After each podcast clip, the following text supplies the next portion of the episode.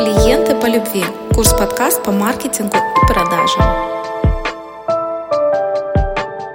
Привет! Я Анна Донская, и вы слушаете первый в России подкаст-курс по маркетингу и продажам «Клиенты по любви». Тема нашего сегодняшнего подкаста – «Как создать продукт, который нужен». Мне часто задают вопрос, как делать правильно? Сначала создать продукт, а потом искать рынок сбыта? Или сначала изучить рынок, найти прибыльную нишу и только потом создавать продукт? Правильно? Это понимать, нужен ли кому-то ваш продукт. И неважно, рынок уже сформирован или нужно выводить на него что-то совершенно новое. Да, есть интуитивное предпринимательство, когда чудом предприниматель, не изучая рынок и конкурентов, начинает продавать и становится мультимиллионером. Но это скорее исключение, чем правило. Чаще в этом случае бизнес ждет плачевный финал.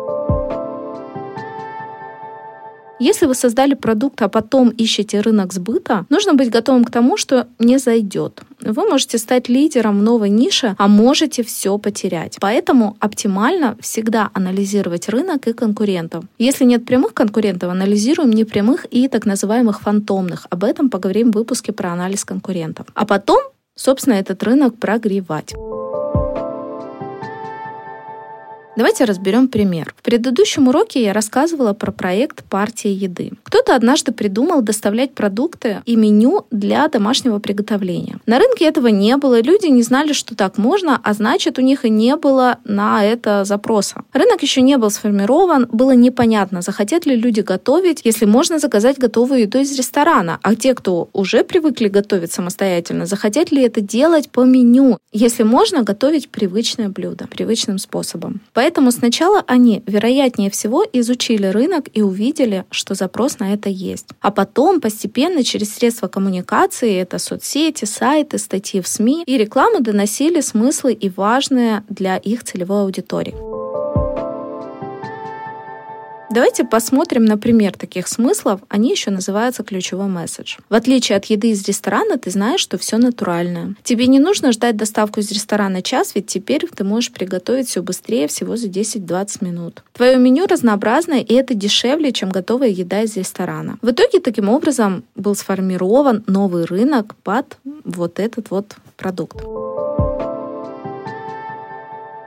Чтобы создать продукт, который нужен, мы изучаем наших реальных или потенциальных клиентов и конкурентов. Анализируем, что есть, что нужно и какая роль для потенциальных клиентов у нашего продукта. Но прежде чем углубляться в создание продукта, давайте поговорим о том, почему продукт это тоже маркетинг. В маркетинге есть много концепций и моделей, но чаще всего в своей работе маркетологи используют такие. 4P, который придумал в 60-х американский маркетолог Джерри Маккарти, а популяризировал известный всем нам по книгам по маркетингу Филипп Котлер. Еще одна модель 12P, расширенный вариант 4P, которую предложил автор известной книги бестселлера «Фиолетовая корова» Сет Годи. Также есть еще модели 5W и 5I Марка Шерингтона, автора книги «Незримые ценности бренда» и 4C профессора Роберта Латтерборна. Их на самом деле гораздо больше, но это самое распространенное, и мы о них будем часто говорить в этих подкастах. Во всех этих моделях ключевое внимание маркетинга сосредоточено на продукте. Почему? Да потому что плохой продукт не спасет никакой маркетинг, а хороший продукт продает себя сам. Включается сарафанное радио. Особенно хочу сейчас с вами поговорить о модели 4C, которую считаю самой главной, так как ее основное отличие от остальных маркетинговых концепций — это клиентоориентированность элементы этой модели. Customer needs and wants, нужны, нужды и желания потребителей, еще называется потребительская ценность.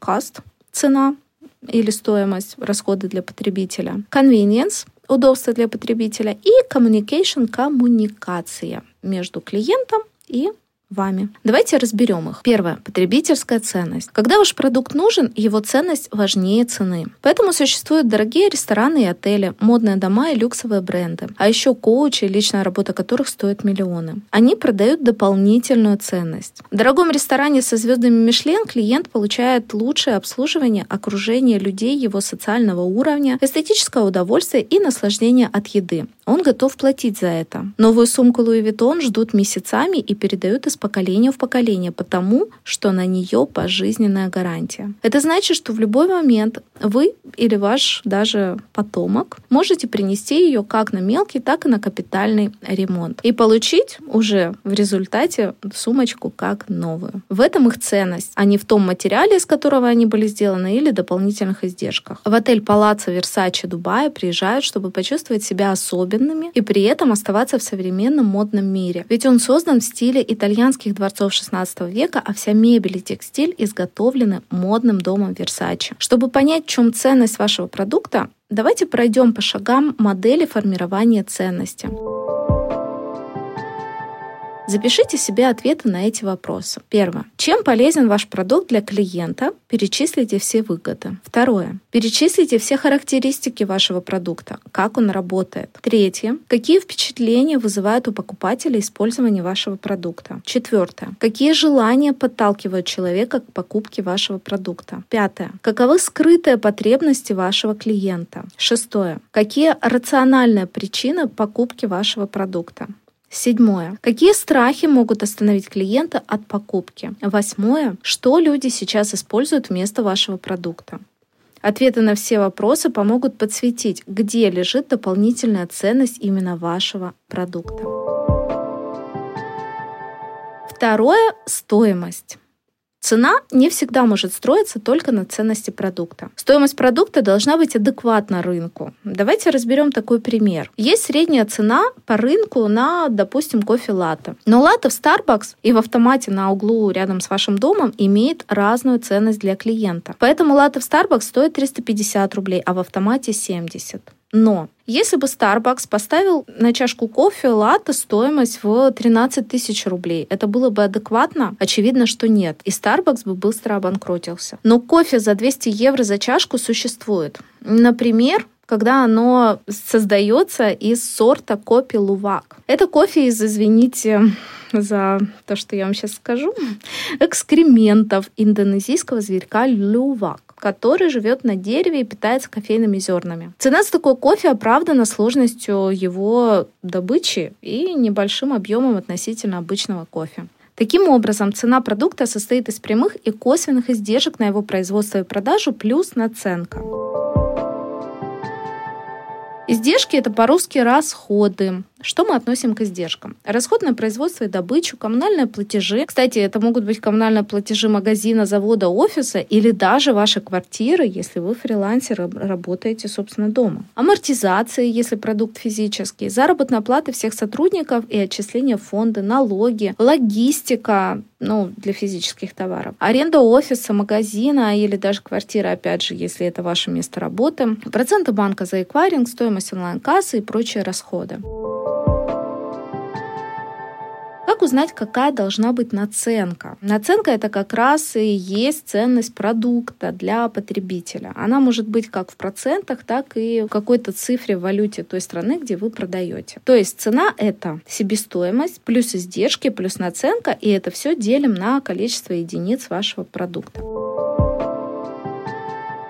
Давайте рассмотрим пример. В далеком 1997 году мы с мамой продавали на рынке шоколадки. Это даже был семейный бизнес, там были все задействованы. И цена их включала себестоимость, я уже не помню в цифрах, но давайте рассмотрим какую-то. Допустим, 5 рублей за штуку. То есть, если мы покупали 200 штук, мы отдавали 1000 рублей.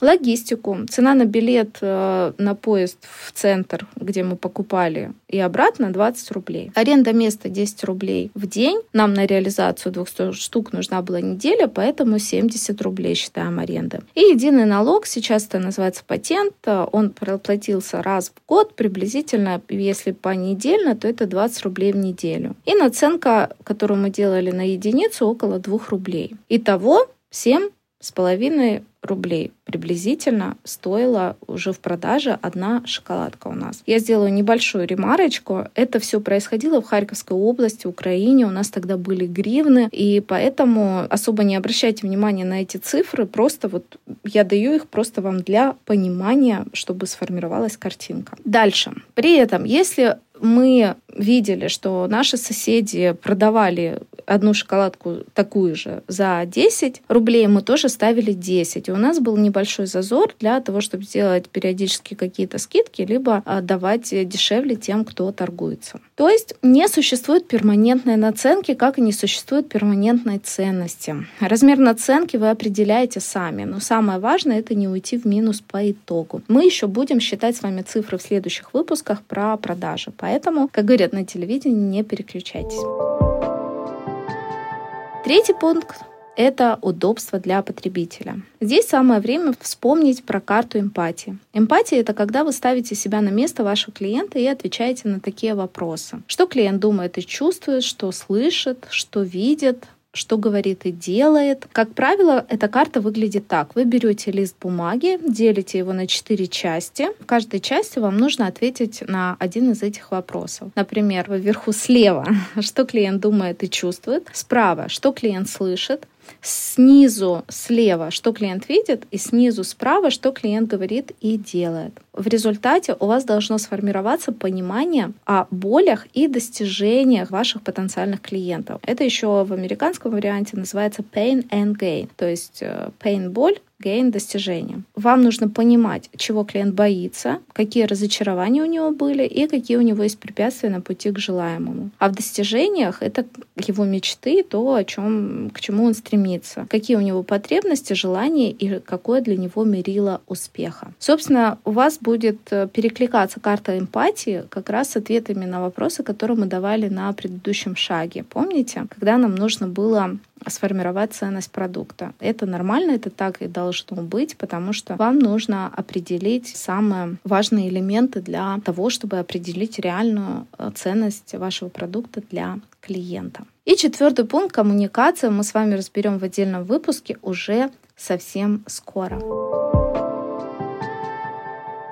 Итак, вы прослушали урок по созданию продукта, который нужен первого сезона курса подкаста «Клиенты по любви». Мы разобрали, какую роль играет продукт в маркетинге и маркетинговую модель 4C. Из них мы разобрали первые три C – потребительская ценность, стоимость и удобство. В следующем уроке поговорим о том, как проанализировать рынок и отстроиться от конкурентов. Но прежде чем переходить к следующему уроку, уже по традиции прошу вас не забыть поставить лайк, этому выпуску, если было полезно. Это поможет проекту расти, а мне получать мотивацию записывать новые сезоны.